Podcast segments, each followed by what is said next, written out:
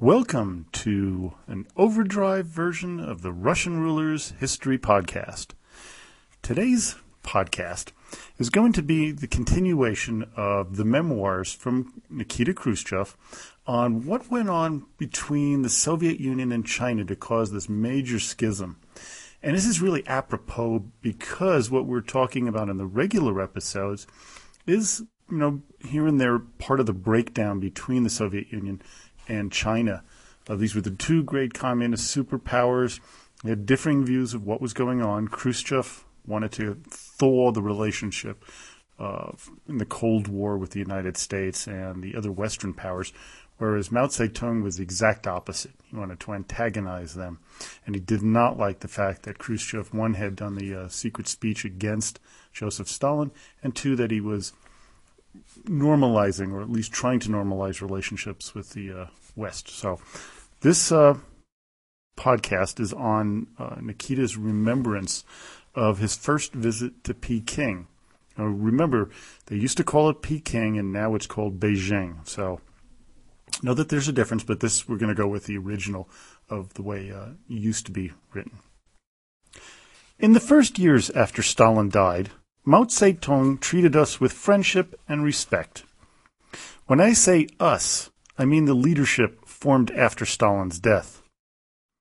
In 1954, the Central Committee and the Council of Ministers decided I should lead a governmental delegation to Peking. In addition to Bulganin, who was the chairman of the Council of Ministers, the other delegates included Anastas Ivanovich Mikoyan, Shvernik, Minister of Culture Furtseva, Shelepin, the editor of Pravda, and Nasriddinova, who represented the Uzbek people. We were scheduled to arrive in China in time for the celebration of the Chinese people's victory on October 1st. The Chinese leaders gave us a warm welcome. We were pleased to be on Chinese soil for the first time and to have a chance for discussions with our Chinese comrades. Many of us encountered new customs. I remember, for instance, that the Chinese served tea every time we turned around. Tea, tea, tea. You couldn't sit down at a meeting without their putting in front of you a cup with a lid. And according to Chinese tradition, if you didn't drink it up right away, they'd take that cup away and put another one in front of you, over and over again. Finally, they'd bring you a steam towel to wipe off your hands and face. The towel was refreshing, I have to admit. We weren't accustomed to such ceremonies, but we went along with them out of respect for our hosts. However, enough was enough, and after a while I refused to drink any more tea. First, because it was green tea, which I'm not accustomed to, and second, I can't take that much liquid. Bulganin, on the other hand, did what was expected of him by his hosts. As a result, he developed insomnia. The doctor examined him and asked, Have you been drinking green tea? Yes. How much? A lot. If you go on drinking tea in such quantities, you'll lose even more sleep. You'll either have to cut down on your tea drinking or cut it out altogether. It contains a small dose of a toxic substance which makes you sleep badly. Bulganin followed the doctor's advice and later told me he was sleeping normally again. Bulganin followed the doctor's advice, and he went on, and the trip became normal. In our talks with the Chinese, our general concern was the protection of the Soviet Union, the other socialist countries, and China. In order to maintain our defense posture, we had to contribute to the industrial development of the great Chinese people, and therefore we arranged for increased economic aid. We agreed to send military experts, artillery, machine guns, and other weapons in order to strengthen China and thus the socialist camp. In short, we tried to accommodate the Chinese in as many of their requests as our own material situation would allow. Our efforts were united against a common enemy. One foe, Japan, had been defeated but was still a potential threat. A far greater threat came from the United States, which had already unleashed war in South Korea, right on the edge of China. We also made an effort to put our relations back on a friendly and equal basis. We conducted official talks on the Port Arthur Agreement, On this matter, I fully agreed with our Chinese comrades. They were absolutely right that Port Arthur was on Chinese territory, and that we should keep our forces there only as long as it was in the mutual interest of the Soviet Union and the People's Republic of China for us to do so. We'd spent a lot of money renovating the fortifications in Port Arthur, equipping it with the latest weapons, and stationing a sizable garrison there. We also had troops in Dalny. We said we wanted to remove our troops from Port Arthur and Dalny and hand over to the Chinese all our installations there, with the exception of the very expensive shore batteries we just installed. Mao replied that he didn't think it was the right mo- moment for us to pull out of Port Arthur and Dalny. He was afraid the United States might try to take advantage of sub- such a move and attack China. Comrade Mao, I said, we doubt the U.S. will do anything like that. Of course, we can't give you any guarantees, since the United States has just ended its aggressive war in Korea and is still conducting an aggressive policy. But if we withdrew our forces from Port Arthur, they'd be nearby in Vladivostok, so we could come to the rescue in case you were attacked. After more discussion, Mao agreed, saying, If you think this is a good time to pull out, we won't stand in your way. We agreed upon a draft of a new treaty stipulating the withdrawal of our troops. Some time later, Chou En-lai asked us, What would you think about leaving your heavy artillery behind in Port Arthur? We wouldn't have minded obliging if the Chinese had been willing to pay for the guns, but Chow asked us to hand them over free. Comrade Chow, I said, please understand the awkward position in which we find ourselves. We haven't yet recovered from a terribly destructive war. Our economy is in shambles, and our people are poor. We'd be happy to sell you this artillery for a low price, but we simply can't afford to let you have it for nothing. Please try to see our side of the question, and don't insist on those conditions. That's where the matter rested. The Chinese didn't raise the subject again. We liquidated the international organizations and the equal treaties between our countries. We gave up our rights to the Chinese Soviet Railroad in Manchuria. I don't remember whether we just handed it over to them or whether we sold it to them cheaply. But in any event, the Chinese took over the management of the railroad. I believe this was a correct decision on our part. If you don't want to create conflicts with other socialist countries, you shouldn't have your own installations on their territories. The Chinese raised another issue. They said the railroad connecting the Soviet Union and China by the way of Ulaanbaatar didn't meet their needs. I couldn't understand why it was no good to them since it had been most useless, useful for us. Before, we'd always had to transport our cargo through the Far East. The Ulaanbaatar line considerably shortened the route and connected Moscow directly with Peking.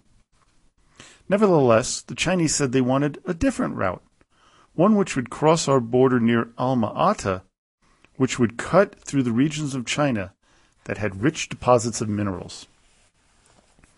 We said we'd undertake the construction of the railroad on our side of the border if the Chinese would build it on theirs. Our portion was fairly short, and the conditions were good. Besides, our workmen were better trained and better equipped than the Chinese. It took us no time at all to finish our stretch. The Chinese, however, soon realized they had a tough nut to crack, and they just weren't up to the job. Chou En-lai came to talk the matter over with us. The Chinese always delegated Chow to raise unpleasant matters with us. First, because he was their prime minister, and second, because he was a masterful diplomat.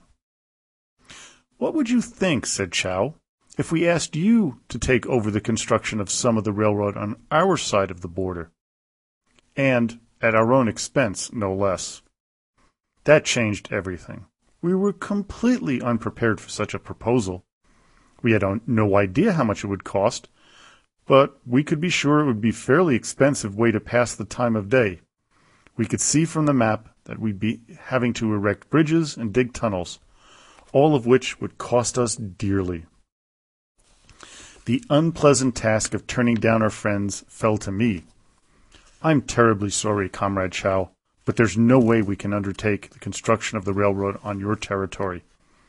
We have too many economic problems of our own. We simply can't afford it. And so the matter was dropped then and there. But our decision to refuse the Chinese request was like another stone on the scales of our relations, and it tipped the balance further against friendship. I knew that financial accounting shouldn't get in the way of friendship, but friendship is one thing, business is another. As long as each government has to serve its own people first and foremost, such disappointments are unavoidable in one country's relations with another. Nevertheless, as I say, the incident added to the strain which was building up between the Soviet Union and China. For our part, we had a proposal to make to the Chinese. We wanted to help them with their severe unemployment problem. At the time, our ministers were of the opinion that we had a labor shortage in Siberia. This was before we realized that we were simply utilizing our own labor force inefficiently and that in order to tap the riches of Siberia, we had to attract workers from the European part of Russia.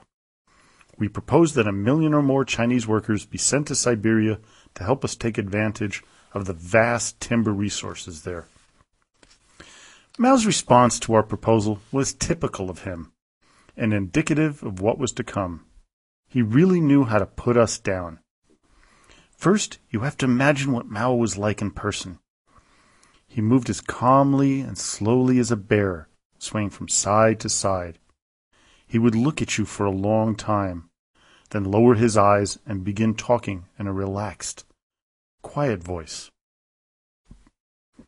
You know, Comrade Khrushchev, for years it's been a wildly, widely held view that because China is an underdeveloped and overpopulated country with widespread unemployment, it represents a good source of cheap labor. But you know, we Chinese find this attitude very offensive. Coming from you, it's rather embarrassing. If we were to accept your proposal, others might get the wrong idea about the relationship between the Soviet Union and China.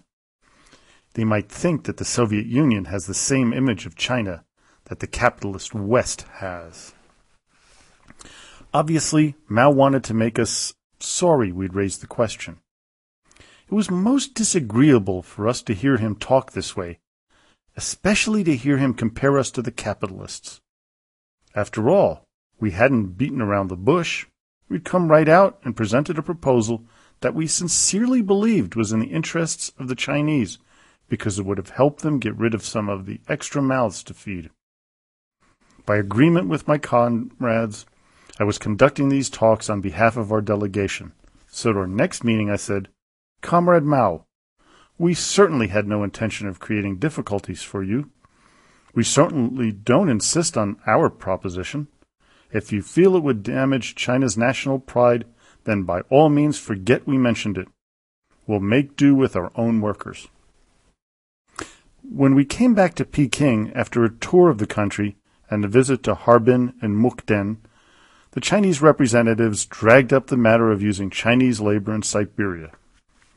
Our Soviet comrades replied that Mao was against the idea the Chinese then came back with an official message to the effect that Mao was now willing to help us by accepting our original proposal. We were sorry we'd ever suggested the idea, but since we'd been the first to propose the plan, we couldn't very well back down now that the Chinese had agreed. Otherwise, we would have had to explain to the Chinese why we changed our minds, and that would have added insult to injury. So reluctantly, we agreed to go through with the treaty and let the first batch of about 200,000 Chinese laborers come to work in Siberia. As soon as their time was up, we deliberately avoided initiating negotiations for any further treaties. However, the Chinese themselves began pressing us to import more workers into Siberia, despite what Mao had said about resenting China being used as a cheap labor pool. Why don't you let us send some more? They said. Don't be bashful. We're glad to help you.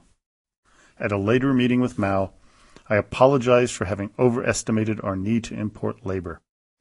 We made sure that once the contracts for the Chinese in Siberia had expired, they weren't renewed, and the workers went home.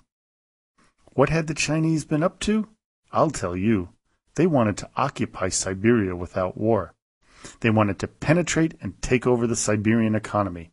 They wanted to make sure that the Chinese settlers in Siberia outnumbered Russians and people of other nationalities who lived there. In short, they wanted to make Siberia Chinese rather than Russian. It was a clever maneuver, but it didn't work. Next time, we're going to go over the visit of Mao to Moscow. And, you know, that will continue on the idea of what the rifts were that were developing between the Soviet Union and Communist China. I hope you enjoyed that. And uh, as always, до свидания и спасибо большое.